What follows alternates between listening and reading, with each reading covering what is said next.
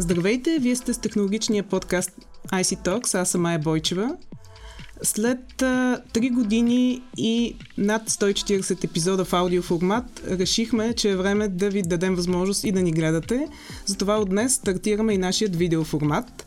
А, подкастът ще продължава традиционно да нищи а, горещите технологични теми, заедно с редакторите на Digitalk BG и нашите гости, които а, са хора, които успяват да напипат а, ускореният пулс на технологиите в днешно време. Затова и днес сме поканили един от визионерите на българското тех общество, Светлин Наков. Здравей, Светлине! Здравейте! Светлин е програмист и предприемач. През 2005 година създава Националната академия по разработка на софтуер, малко по-късно Академията на Телерик. После идва ред на Софтуерния университет Софтуни, а преди 5 години и на гимназията за дигитални умения Софтуни Светлина, нали така, не бърка? Да. Автор е на множество книги и носител на доста награди, включително на наградата Джона Танасов. Със сигурност обаче пропускам някои важни елементи от автобиографията ти, но ако задълбаем по-сериозно... Ще свърши времето, да, ще да. ни свърши категорично времето. И понеже е началото на годината, така времето на големите прогнози и планове, които правим, а, това е и темата а, на днешния подкаст. И започвам с един а, визионерски въпрос. Какво очакваш да се случи в технологичния свят и въобще с технологиите през тази година, през 2023 година?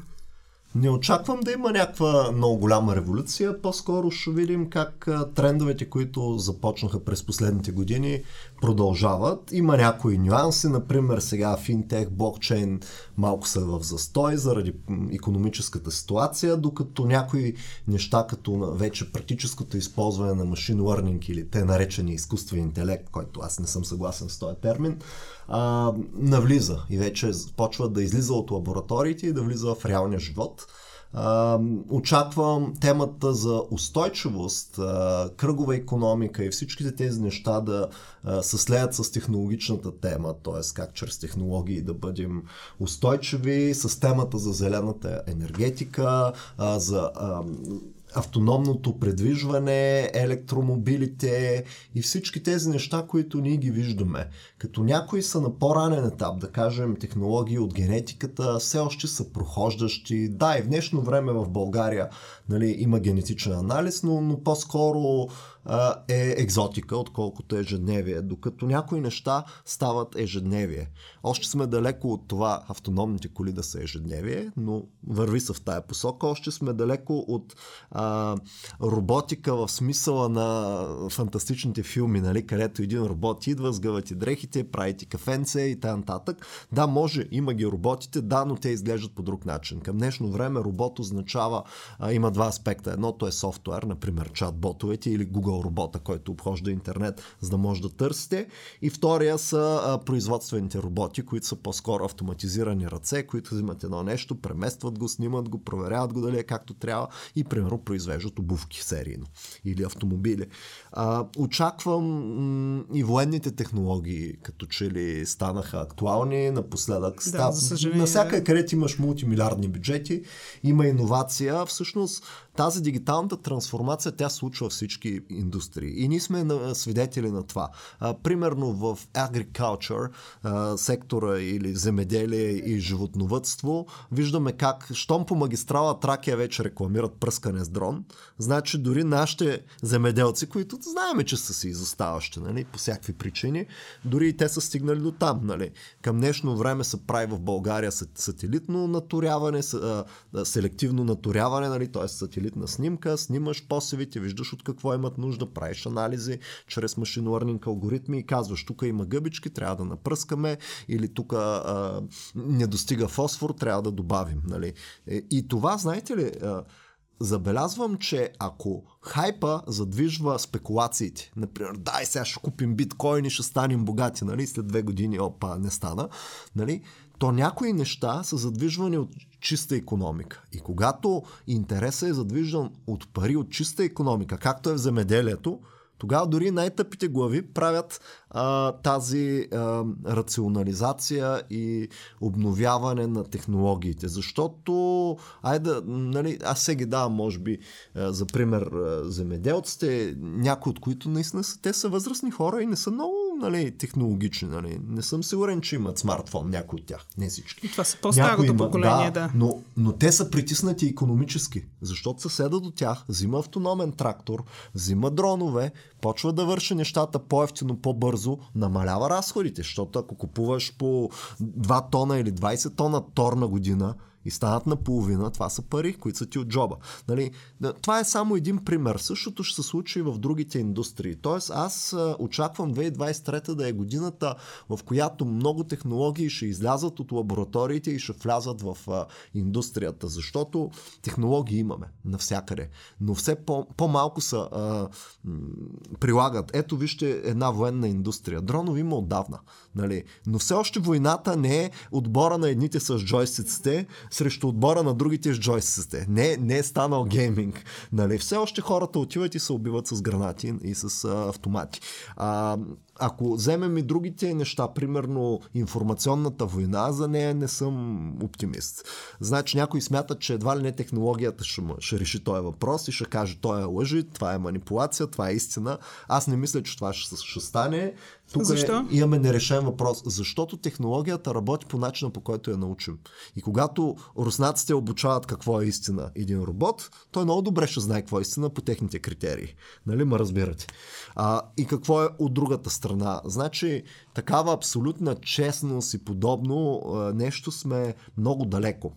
Сега искам да обърна много специално внимание на машин learning технологиите, защото сигурно много от вас са заигравали с този чат GPT. Значи има една голяма калифорнийска компания, OpenAI се казва, те се занимават с а, обучение на алгоритми с отворен код и предоставят а, огромни машин learning модели, тренирани върху милиарди текстове от интернет, т.е. нещо, което при домашни условия човек не може да си го направи, защото няма толкова изчислителен ресурс, а, и тренират едни алгоритми. Най-известният алгоритъм е GPT-3, а, който се занимава с това да наподобява човешка интелигентност в смисъла, че може да прочете текст и да отговаря на въпроси върху него, може да прави summarize на тест, може да прави а, диалог. Той е чат GPT, чат gpt.openai.com, може да го отворите си поиграйте, е прекрасен пример за това нещо. Отиваш и си говориш с него и го питаш, кажи ми какво знаеш за парацетамола. И он ти цитира цялата химия, научни статии, Уикипедия. А, казваш му какво според теб ще стане напред и ти казва предвижданията. Тоест, аз го наричам това нещо говореща Уикипедия. Някои хора по-низко образовани биха казали, вау, това е човек, нали, той има чувства и всякакви такива тъпоти бяхме чели по интернет. А, даже един девелопър твърдеше, че е създал там и бил Господ там, видял в това нещо. Това са едни алгоритми, които а, всъщност са научени на човешка реч. И, а, могат да разбират различни езици, включително английски перфектно и български на добро ниво. И когато ги питаш на български, отговарят на български. Когато ги питаш в, а, на, на английски, отговарят на английски как ги питаш смесено, отговарят смесено. И... Това е интересно. Ами да, прямо кажеш какво да мислиш за, примерно, Creative Commons License for Zero. И он е вика, Creative Commons License for Zero е, е лиценз, който е с отворен код и е предназначен софтуерни продукти, които тинтири-минтири и така нататък. А, значи, те Но са той много... по-скоро обяснява факти. Обяснява факти и е чело. Значи това е един бърз правочник и според мен това той алгоритъм и, и този подход, той между другото наскоро го апгрейдваха от към scalability, защото се беше препълнил. Тоест, тези милиони хора, които едновременно го ползваха, не, не може да ги обслужи. И, и според мен той е бъдеще на търсачките. Защо? Защото когато човек търси, детето ми е болно, има 38 градуса температура и е зачервен носа му, ко да правя? Ко прави? Отива и ходи в БГ Мама и по подобни сайтове. А ти можеш този алгоритъм да го питаш точно с тези думи и то успява да смели тая информация, да види релевантната и да построи нови текстове. И това нещо вече се ползва. Аз, например, в моя блог бях написал какво ни очаква през 2023 година. Аз половината от този текст го генерирах с този алгоритъм. Тоест аз като писач а, го, го правя. Не за друго, а защото аз знам, искам да разкажа за, за това, това, това. Примерно искам да а, разкажа за автономните а, нали, електронни средства в земеделието. Там електро... дронове, автономни комбайни. Ма не ми идват думичките, които са. И казвам, кажи ми какво знаеш за автоматизираното интелигентно земеделие. И той почва. Автоматизираното интелигентно земеделие, тинтири, минтири. Текстове, които не съществуват, защото той ги е прочел на английски. Самарайзнал ги е, компилирал компилирал ги е, обработил ги е и след това ми ги дава на български язик. Да, бърка някой път някакви работи, ама аз не го преписвам едно към едно. Аз, и, аз използвам части от текстовете и ги адаптирам и това върши чудесна работа. И в момента, нали, който работи копирайтер, ако този инструмент не го е открил, това е все едно нали, да работиш на пишеща машина 21 век. Нали, ти, ти Със сигурност ще, ще го тествам и аз. Понеже заговорихме за, за различните сектори, спомена за меделие, военната индустрия, кои други сектори ще преоткрият или ще открият изначало технологията ами, тази година? Медицината очаквам да има съществен напредък. Тя е по няколко направления. Едното е някакви нали, такива джаджи, тип, де ти мерят пулс и т.н. но те ще станат по-интелигентни.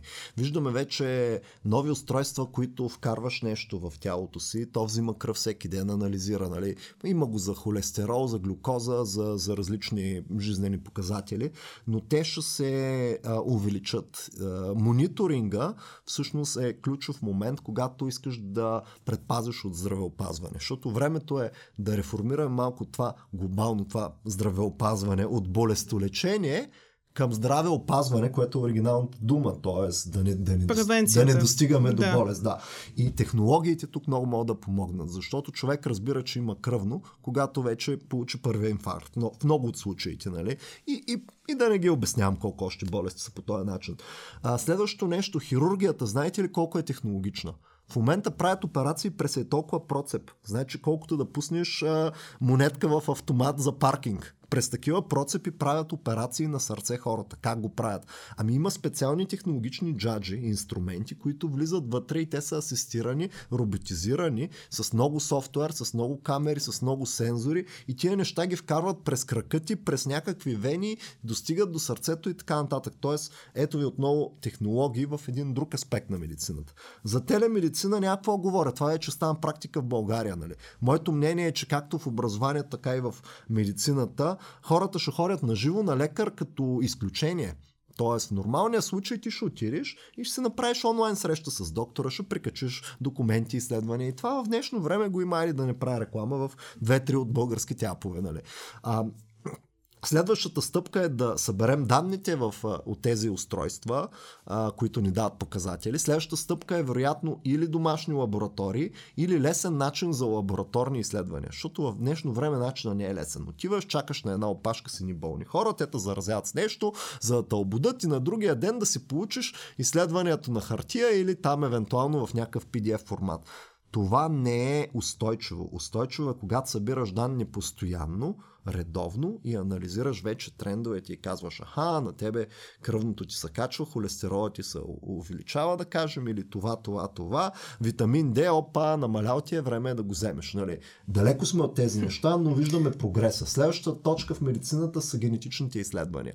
Те набраха страшно голяма скорост и в днешно време и в България ги има, само че тук са скъпи примерно 1500, 2000, 3000 лева струва да ти направят изследване и да ти кажат какво не трябва да ядеш, кои е, храни просто не можеш да ги обработваш, насоки за спорта, примерно имаш ли издръжливост, трябва ли да бягаш бързо, трябва ли да имаш големи натварвания и т.н. и т.н. Примерно на мен са ми кали, че не трябва да ям сол но мога да прекалявам с кафето колкото си искам, което не е при всички така.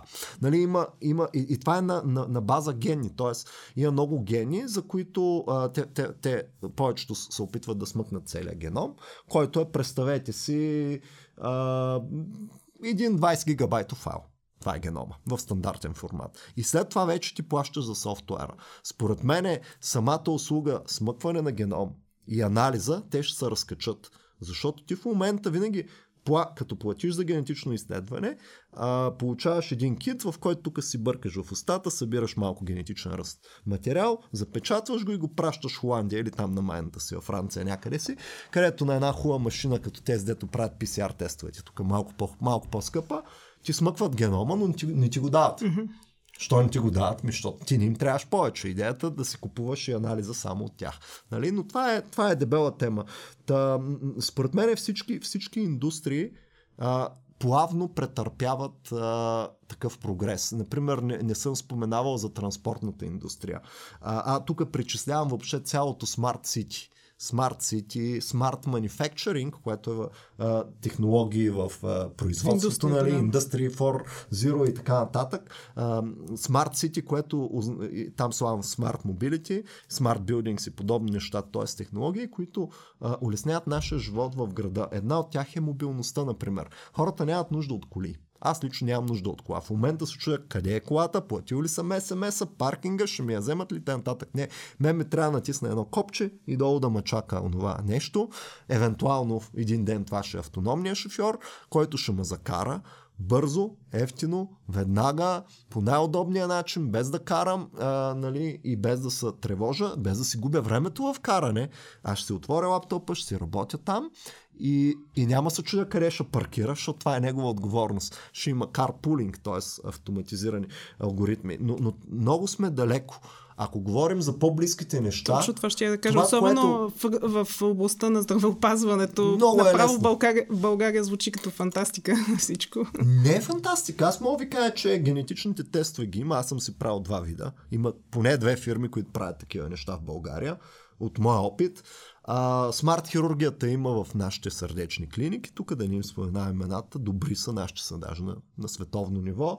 А, телемедицината има в България в днешно време. Тези джаджички, дете си мерят 100 показателя, може да си ги купите от интернет. Не искам отново да правя реклама на конкретен продукт. А, така че ние не сме чак толкова далеко. Със сигурност има и, по, и по-напреднали. В смарт земеделието ми пръска с дронове в България.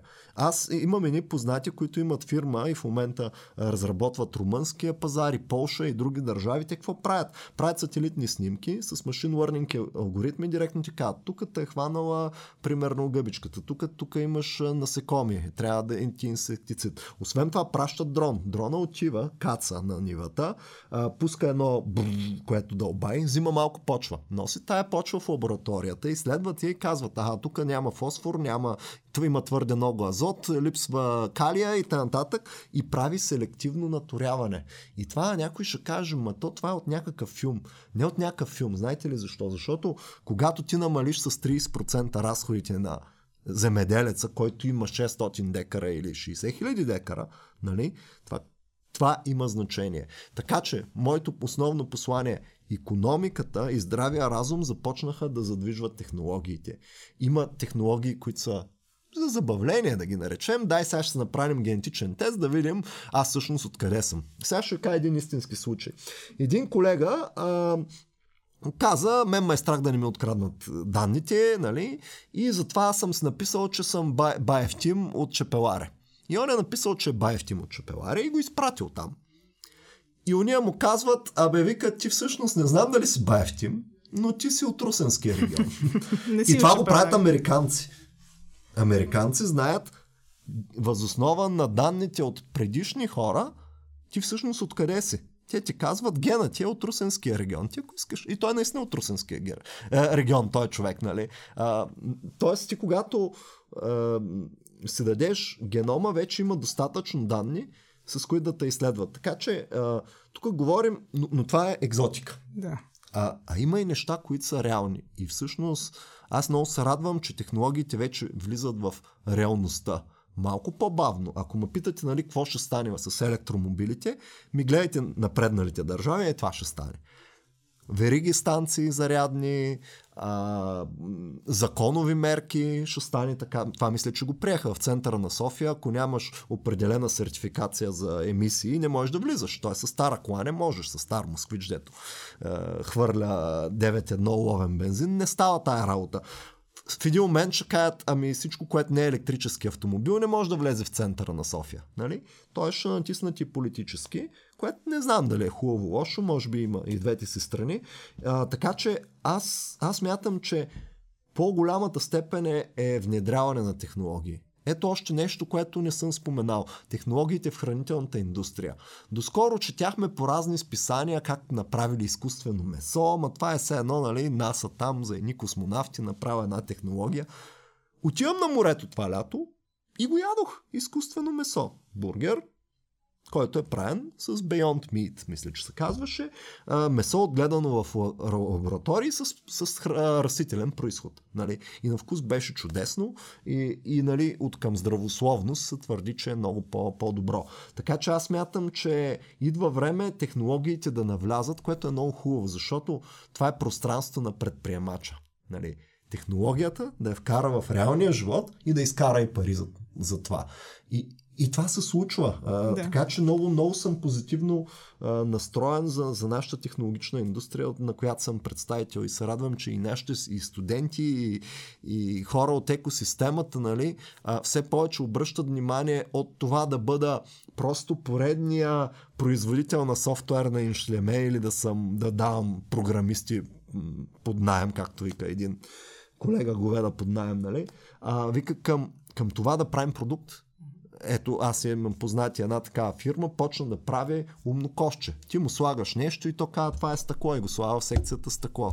Слагаш му салфетка, но вайка това е хартия. И прави разделно отделяне, нали? И в момента се, се борят с най-големите в света и се оказва, че са в топ 3. Да. Нали? В същото време обаче економическата и политическата нестабилност накара някои анализатори да са доста по-скептични така в прогнозите си за а, технологиите и за развитието им тази година и въобще за развитието на IT сектора като цяло. Твоето мнение какво е? Моето мнение е, че економиката винаги работи на цикли. Сега очевидно сме в цикъла надолу. А, но това означава, че ще има по-малко инвестиции и с когато се събудиш, ще избухне по-силно. Ти не можеш да спреш, примерно, университетите да си правят науката. Не можеш да спреш а, фирмите, които се действат, да се действат. Те просто в момента действат на по-нисък мащаб и то най-вече на внедряването. Тоест, вместо да отделим 3 милиарда и на всяка бензиностанция, като да сложим електрозарядна станция, ще сложим само 200. Нали, давам някакъв измислен пример. Само 200, защото нямаме пари. Но технологията върви. И когато дойде времето, те ще станат 2000, 20 000 и така нататък. А, така че аз не вярвам в тая работа. Със сигурност има забавене, а, но, но няма, няма стопер, защото а, и, и в криза, и извън криза, технологиите подобряват живота ни, подобряват бизнеса, подобряват економиката, подобряват всяка една човешка дейност. Те наречената дигитална трансформация не е измишлотина маркетингова. Тя е нещо, което оптимизира а, работата на всички и не, не може да я спреш. Може да я насърчиш с закони и да кажеш, тук налагам ви 0 грама въглероден двокес, ай оправите се, нали? Натиск. А, но това засилва. Но ако на някой просто му е по-ефтино чрез технология, той ще я вкара. И, и аз това го наблюдавам и много ме радва и земеделците, и докторите, и ако щете учителите. Нали, хората вече не искат да се виждат чак толкова много на, на живо по работни теми. Те се виждат на, на живо за забавление, за социално шутия, се видя с приятелка в мола, нали, примерно. А, но няма да си направя работната среща на живо, за да имам дъска. Не, аз имам дъска и онлайн. Нали, аз лично работя предимно от вкъщи може би на 80% и всичките си срещи по работа ги правят по този начин. И като се направя среща в заведение, аз го правя, за да мога да седна цак едно наргиленце, нали, да си видя хората, си поговорим някои етапи, нали, не толкова работно. Това съм аз, сега сигурно и други правят подобни неща. Така че това, това е неизбежно. Не очаквам нещо революционно 2023, но а, всички трендове, които изброих, те, те ще навлязат а, все по-надълбоко и по-надълбоко. Нали, а, ето Smart Buildings. От кога имаме тези технологии? Ние ги знаеме, че в Дубай, там по големите е, скъпи държави, ги, ги правят, правят автономни сгради, нали, които събират слънчева енергия, пък отхлаждането го правят от северната страна и тия неща. Ами, вече в България почнаха да ги правят на по-малък мащаб, по-малко, обаче мога ви кажа, че в момента с тази цена на тока, електро, тези соларните инсталации и това да си топлиш водата на слънце, нали, те избухнаха. То в момента не може намериш фирма да ти направи такова нещо. Аз наскоро мислех сам да се запозная с тези неща и си го направя домашно, нали, защото нали, труд... стана пренасищане. Така че оптимист съм, че технологиите няма да спрат да се развиват просто някои, някои аспекти ще се забавят. Например, виждам, че финтех сектора леко се забавя. Това не означава, че е спрял.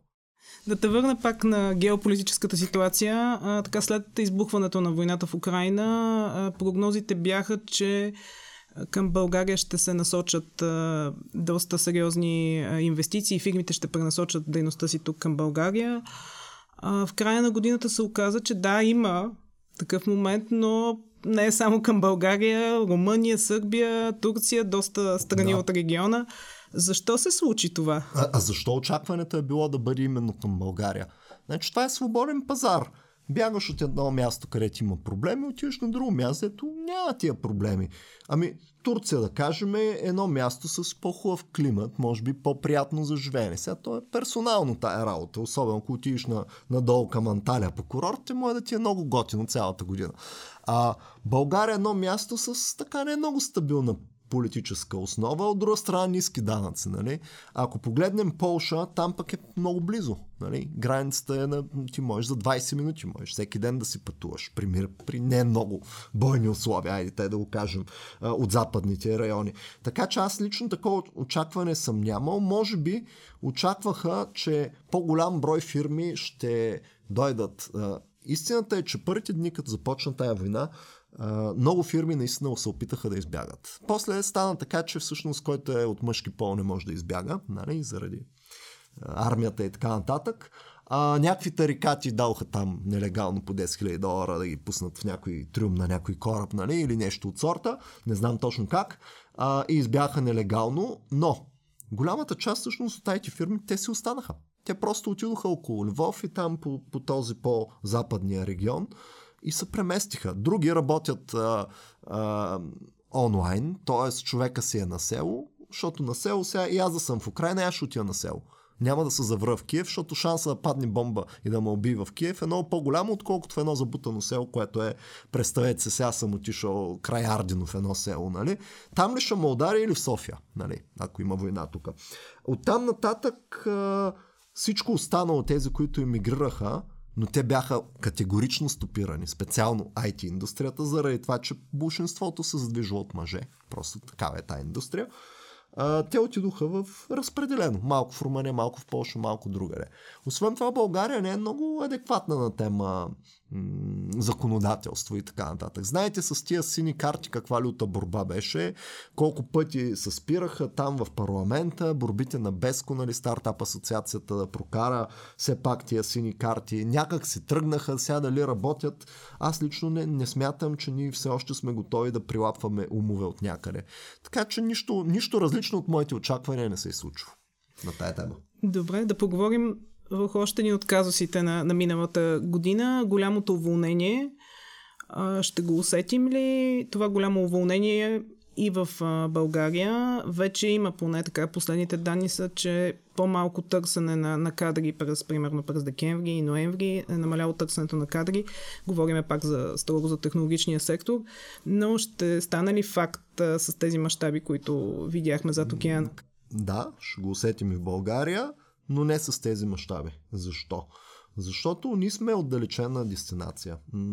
Основното нещо, което работят българските програмисти, е да бъдат участници под найем, грубо казано, на някой по-голям от чужбина. Тоест една американска корпорация, ние достигат 50 Java програмиста, взима ги тук от местна фирма или от свободния пазар, под найем и ги присъединява към техни проекти и те си работят. Това е основният бизнес. Има тук многохилядни компании, които това правят и другите а, правят нещо подобно. Тогава когато съкръщаваш, ти обикновено съкръщаваш пропорционално. Нали? Във всяка една индустрия, когато економически нещата застояват, какво правиш? Спираш излишните неща. Тимбилдинзи, пътувания, нови, Маркетинга. нови проекти, намаляваш маркетинга. Ако това не е достатъчно, нали, трябва да стигнеш в един момент и до а, свиване на работния персонал. И тук вече трябва да зададеш въпроса да, да уволня а, трима човека в Штатите или 30 в България, за да постигна същия ефект. Окей, не, да, да не е 30, ама 10 или нали, защото тук сме много по-ефтини като, като разходи и, и не винаги, нали, в повечето случаи, уният се оказа, че вършат по-добра работа, които са отдалечените, защото те се борят за оцеляването си. Докато другите, той си е там на, на договор, той си работи, нали. Дет имаше един вид за едни а, канибали, нали, дето влезли в една софтуерна фирма, им казал шефа, моля ви се, не яще само чистачката, нали, що че не усетят. Те си изяждали всяка седмица единия път project менеджера, другия път един програмист, след това мрежари изяли, никой не разбрал, накрая изяли чистачката и ги хванали. Нали. Хората не работят при, колкото е по-голяма една корпорация, толкова повече ги има. Нали. И аз мисля, че а, нашата индустрия не е от този тип тук в България. Ние не сме, с изключение на две-три по-големи фирми тип SAP, HP, нали, ние не сме корпоративни структури. И, и ние се борим за ефективност и всъщност малките по-добре оцеляват в такива времена. Но да, факт е, че големи фирми съкръщават, но има един елемент. А, това, че съкръщават, не означава, че има излишък. Когато имаш недостиг, примерно, от 2 милиона програмиста, както беше, аз го гледах, ноември месец бяха 2 милиона недостиг. И когато съкратиш 100 000 души, остават милиони 900 недостига. Ако съкратиш половин милион, остава милион и половина недостига. А кажете ми колко трябва да уволнят, за да имаме излишък? Аз не мисля, че това ще стане. Става едно, вижте, аз това съм го гледал и 2000-та година, след това и 2008 когато имаше кризи. Mm-hmm. Това, което се случи е, че първо фирмите се освободиха от ненужните и неефективни хора. Или с две думи уволниха некадърните. Уволниха калпавия персонал. Що? Защото са били на ръба, сякат няма работа, кого ще махне, моля дет не сме доволни и са дъни и не деливърва а, и така нататък. После какво стана? А, окей, една фирма пострадала, защото работи за, не знам, за американската армия, примерно, ама те сега нямат пари давай, уволнили ги. Съседната фирма, не работи за Lidl, примерно, има работа, що? Защото хората едат колкото са яли преди, нали? Храни. А, така че става едно преразпределяне. Тоест, аз не съм видял в България все още да има индикации, че имаме безработни програмисти специално и в технологичната индустрия. Не очаквам такова нещо, но ето, примерно, имам приятел с софтуерна фирма и той каза, че 40% от проектите им са отпаднали, защото те работят за американската индустрия в сферата на медиите. И явно тяхната индустрия е пострадала, нали? И вика, аз гледам в LinkedIn как уния от 1500 души станаха 1300 за един месец. Те само гледа LinkedIn, без да им чете вътрешна информация, нали? А, и гледайки това, вика, ми естествено, че дойдоха един ден да преговаряме първо за цените, ако може да работим по-ефтино, после ако може да съкратим, да намалим. Той филм съм го гледал, а, наистина, ако много се задълбочи т.е. не от 200 хиляди уволнени стана 2 милиона, тогава ще се усети навсякъде. Аз не мисля, че ще стигнем до там, а, защото точно технологичната индустрия в момента помага на останалите да са по-ефективни. Ето имаме проблем с енергетиката, в момента се изграждат нали, нови енергийни мрежи, нови енергийни доставки и така нататък. Имаме проблеми с, с други сектори, но IT-то помага със сигурност да се оптимизира, но на кратки отговори не очаквам значими сътресения. Професиите на бъдещето, кои ще са? Пак говорим за свързаните с технологии. на бъдещето не може да са само за една година. Те трябва да се гледат за период на 5, 10, 20 години напред. Нормално е да са около технологиите, които са в възход. Например, аз очаквам да има треньор на роботи. Най-така журналистическо казано, нали. А, треньор на роботи има и в днешна дата, в днешно време в България. Мога ви кажа, че една тук от нашите технологични фирми Какво са прави? наели са 400 души, които гледат видео с как един кара кола и казват, тук има светофар, тук има дърво, тук има човек. Те анотират данни. Но по-широко погледнато, те са треньори на робота. Робота е енджина, а, двигателя, как е на български, алгоритъма за автономно шофиране и той има автоматизирани средства, с които разпознава кое какво е. Знаете, в, примерно в моделите на Тесла имало е катастрофи, заради това, че като има един тир с чисто бяло а, покривало отзад, нали, а, той решава, че това е небето. Защо? Защото не може да го разпознае. Защо не може да го разпознае? Защото Алгоритмите работят на базата на тренировки. Не обучен. Все едно, представете се едно дете, което не, никога не е виждало слънцето, го питаш какво е това. Ми, не знае. Нали? А, ако е, има много опит, ще го направи. И, и така че треньор на, на роботи е професия, която и днеска има, не по този начин обаче. Нали? Хората си мислят по треньор на роботи, тук е едно говорещо същество, ще му кажа, а ти какво си, аз съм треньор, мия стъкла, добре, аз сега ще науча да миш коли. Нали? И ей тук те са прави, тук внимаваш да не удариш по знам, че ти е яка ръчичката, нали? да не щупиш фара, като го милваш. Нали? Това ще дойде много по-напред. Нали? А, под треньор на роботи разбирайте чат-ботовете. Значи в момента, примерно, банки, големи бизнеси внедряват чат-бот. Тоест, вместо да ровиш в техния хелп център, да го питаш, абе, влизаш в банката, абе, може да им дадете кредит, мога, каква ви е лихвата? Той ще отговори директно, точно, вярно, спрямо днешното, нали, което е наподобяване на разговор с човек. И това наистина е ценно за бизнеса. Нали? Ако се направи добре, ако отговаря адекватно и така нататък. Виждате ли колко много неща е, предстои да се променят? Какви знания ще са необходими за този тип професии? Най- най-важното е да учиш бързо нови неща. Защото професиите, които ще се работят след 15 години, много от тях не, ние не подозираме, че съществуват. Примерно, представете си, че квантовите алгоритми напреднат и може да, да, да измислят някаква професия, нали, оптимизатор на фондови борси с квантови компютри.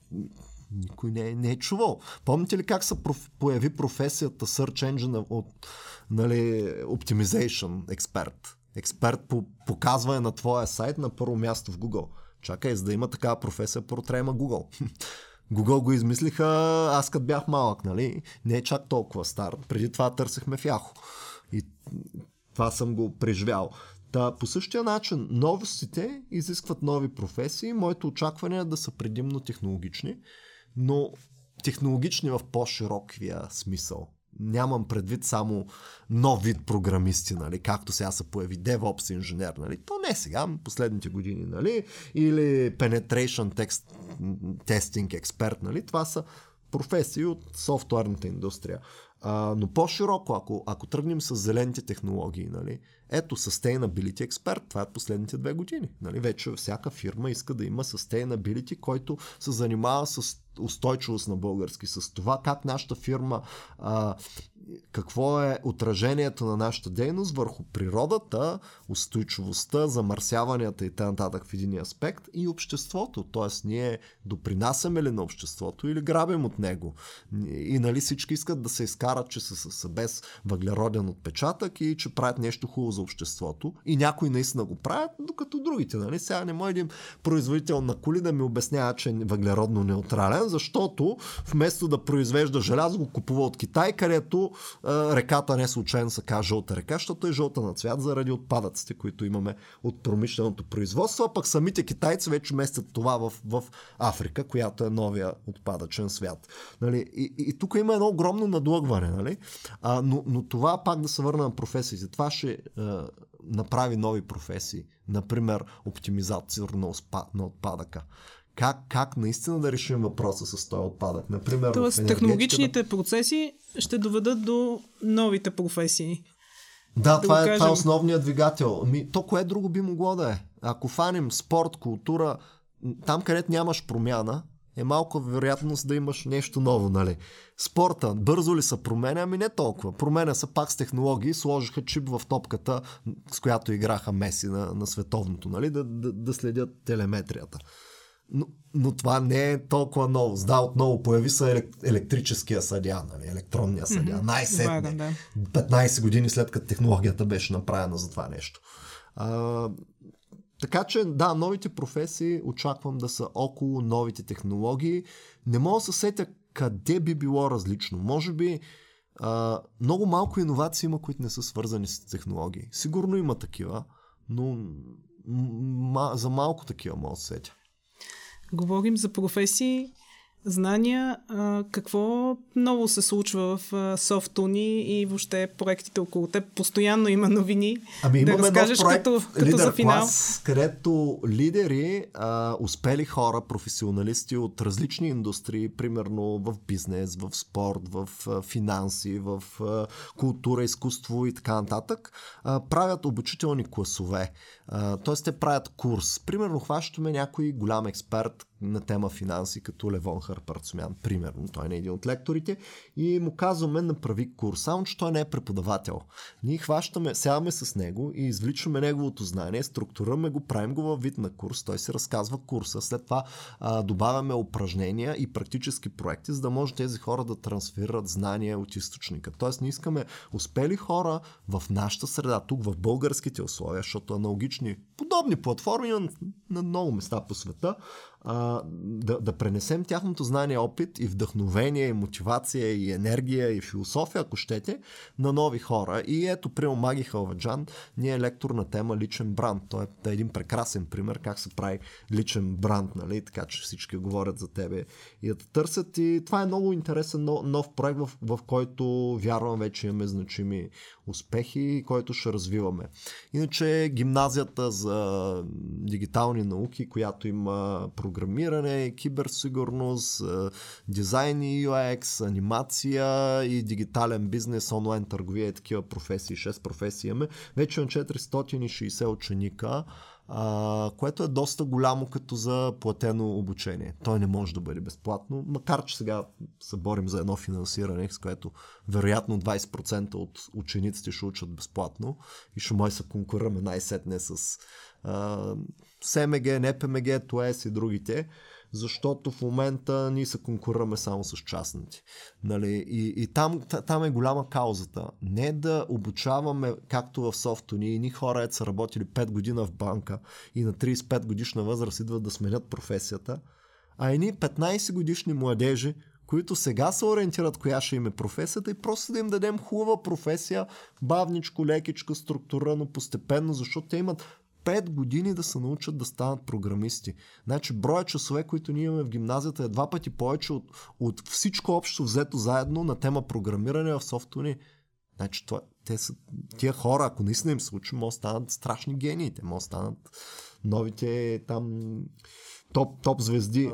Та, какво друго правим? Софто ни тръгна по света, успешни операции имаме в Монголия, в Сърбия, сега прохождаме в Румъния, в Индонезия, в арабския свят и така нататък. На принципа на франчайз, изключително хитро измислено, защото ние всъщност даваме всичко, което имаме в България. Това са учебното съдържание, учебната философия, методика, подготовка на преподаватели, бизнес модел, подкрепа в маркетинга, ние им сипваме банерите, грубо казано, да ги преведат на техния език, нали, и видеята и, и всичко останало. И, и те оперират нашия бизнес с наш акаунт менеджер и това работи. А, оказа се, че всъщност ние преди са бяхме грешно ориентирани да атакуваме големите пазари, като Съединените щати, да кажем Германия и така нататък. Оказа се, че там вече има, вече има такива продукти. И, и това, че си по-добър, не ти дава предимство. По никакъв начин. Трябва да си първия. Това научихме по трудния начин, че ако не си първия, какво като си по-добър? Ти, ти няма как да построиш бранд. Нали? Някой като е известен, ти не можеш да го, да го биш. И, и всъщност много интересен пазар се оказа Монголия. Ние ходихме там. А, оказа се, че там е като България 96-та година.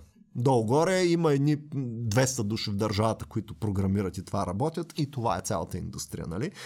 Само за пример, в училищата няма учебен предмет информатика, да не, не говорим за специализираните, такива не съществуват, нали? може би има специализирани по овцевътство и други приоритетни по миньорство, това са им двата сектора.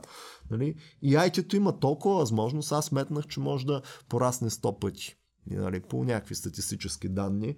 А, така че мисля, че ни очакват големи успехи.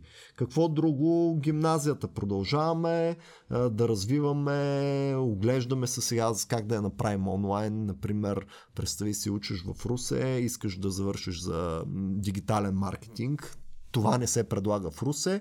А, възможността да си учиш в твоята гимназия и след обед по 2-3 часа да продължиш при нас онлайн, да идваш от време на време на изпити в София и да си вземеш две дипломи което не е забранено от закона. Нали? Можеш да учиш математическа и да завършиш паралелно езиковата. Нали? Това, това е разрешено, но нали, онлайн формата е малко дискусионен и гледам, че дори нашето министерство се отваря под натиск на, на всички тенденции нали, глобални нали, в тая сфера. Доста неща правим. Сега правим един благотворителен проект за учителите. Значи учителите по програмиране и информационни технологии, откакто съществуват тези предмети в училище, които работят в момента. Да, те работят без учебници и без учебни материали и се самоуправят. Директора им вика, преподай база данни. Няма някой какво да прави. Вземе от тук, от там нещо и преподаде там. И... Такова не е нивото масовото. А, защото Министерството е дало изисквания. Едно на ръка, че са остарели, нали, че там на някои места пише за дискети и за такива неща. От едно време и за предпазния филтър от улов, който се представя, слага пред стъклото на монитора, за да не ти опече очичките какъвто аз съм ползвал за последно 99-та година. Та, но тези учители нямат учебни материали. Те нямат а, разработени а, презентации или слайдове или нещо, с което да влязат в час. По някои предмети има уч, учебници, но те не им вършат работа. Защото, нали разбирате, един учител не преподава по учебник. Той има планче и ползва дъска. Нали, в, примерно по история. По програмиране обаче той трябва пак да има планче и да изкоди нещо и да им покаже как се пише код. Той трябва да им предаде а, във вид на нещо, било то видео, анимация, интерактивен формат или както е нашия формат, просто слайдове, PowerPoint.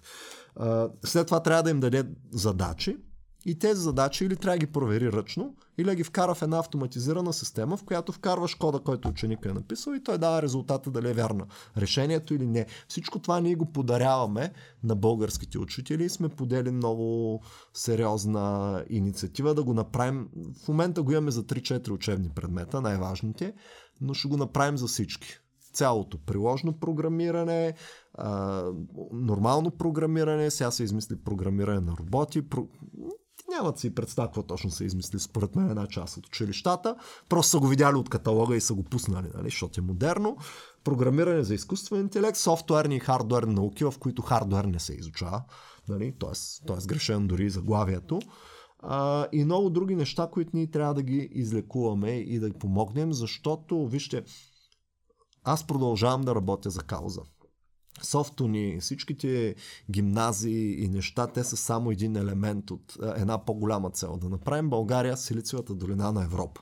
Вече сме Силициевата долина на Източна Европа и това го кажа не кой да е, ами генералният директор на Бош, който отвори поредната база от хиляда там и не знам колко програмиста тук в България.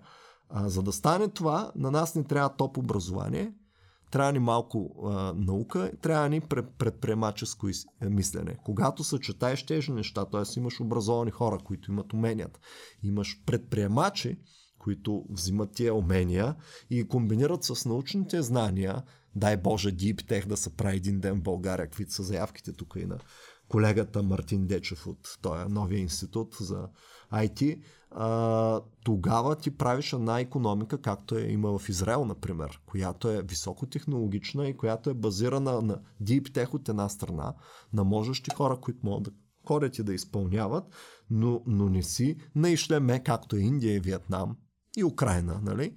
а, а си на... създаваш продукт тук в България. Нали, ние, ние този преход го правим в, в известно време. Нали, а, прехода от това да сме да даваме програмисти под найем или да правим софтуер по поръчка, към това да правим собствени продукти. Много фирми успяха, нали, ако видите сега тия Kells Group, които направиха сделка над 1 милиард, доколкото знам, тя не беше официално обявена цената, нали, Payhawk, ако хванеш, или Телерик, които нали, направиха продукти и се продадоха на прогрес. А, такива техно... Но все пак те са мълцинство. Большинството компании са или а, чужда компания просто си наема хора тук. А, примерно Окадо, които правят автоматизирани складове, роботизирани с безчовешка намеса. Нали? А, или другия вариант са такива фирми, като, примерно, измислям се, Scale Focus, където идва един американец и казва, трябват ми 60 човека Java програмисти, ей ти ги на тая цена, толкова плащаш на час. А, това са бизнес моделите и, и това ще продължи да работи, но тенденцията е, че заради това, че ние ставаме все по-скъпи, неизбежно е. Заради натиска от Европа, заради натиска от индустрията, заради постоянното повишаване на заплатите, а, ние, ние сме длъжни вече да минаваме повече към продукти. И, и всъщност моята философия е, че ние заедно, образователната индустрия, предприемаческата екосистема и науката, а, те като обединят усилия, може да стане нещо като истинска а, силиконова долина. Защото какво е Силициевата долина в Штатите? Станфорд и другите университети наоколо, които измислят нови технологии, диптех и така нататък. А, работеща IT индустрия, която изсмуква хора добре образовани, имаме образование, имаме иновации, имаме предприемачество. Естествено, аз ги слагам на второ място. Те се появяват финансирания, фондове, а това е вторично. Като имаш талант, идват и парите. Хората си мислят, че наобратно. Дай ми тук един милиард и ще ти създам. Така се опитват в арабския свят, между другото. Брат ме работи в един институт. Знаете ли, че в Обединените арабски емирства има Министерство на изкуствения интелект? Министерство има министър на изкуствения интелект. И брат ми работи в един институт, дето неговия шеф репортва лично на министъра. Нали? И те там са изсипали не знам колко милиарда, за да направят университет, който да реши този компонент, който аз вече ви казах. Нали? На вас ви трябва наука, само че истинска. Не, не като. Не, не тая по, на хартия, която е. Примерно Шуменския университет или Благоевградски, нали? Наука на по-високо ниво.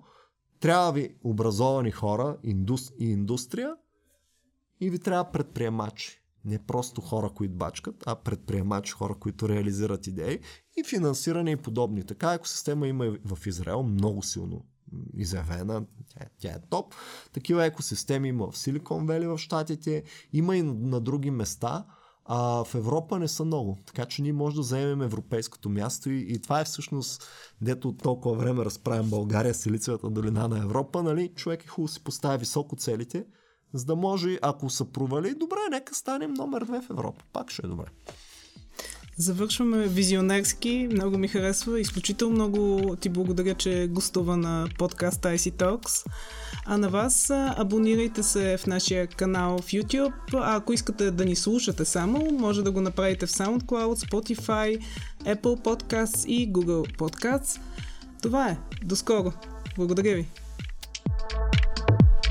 thank you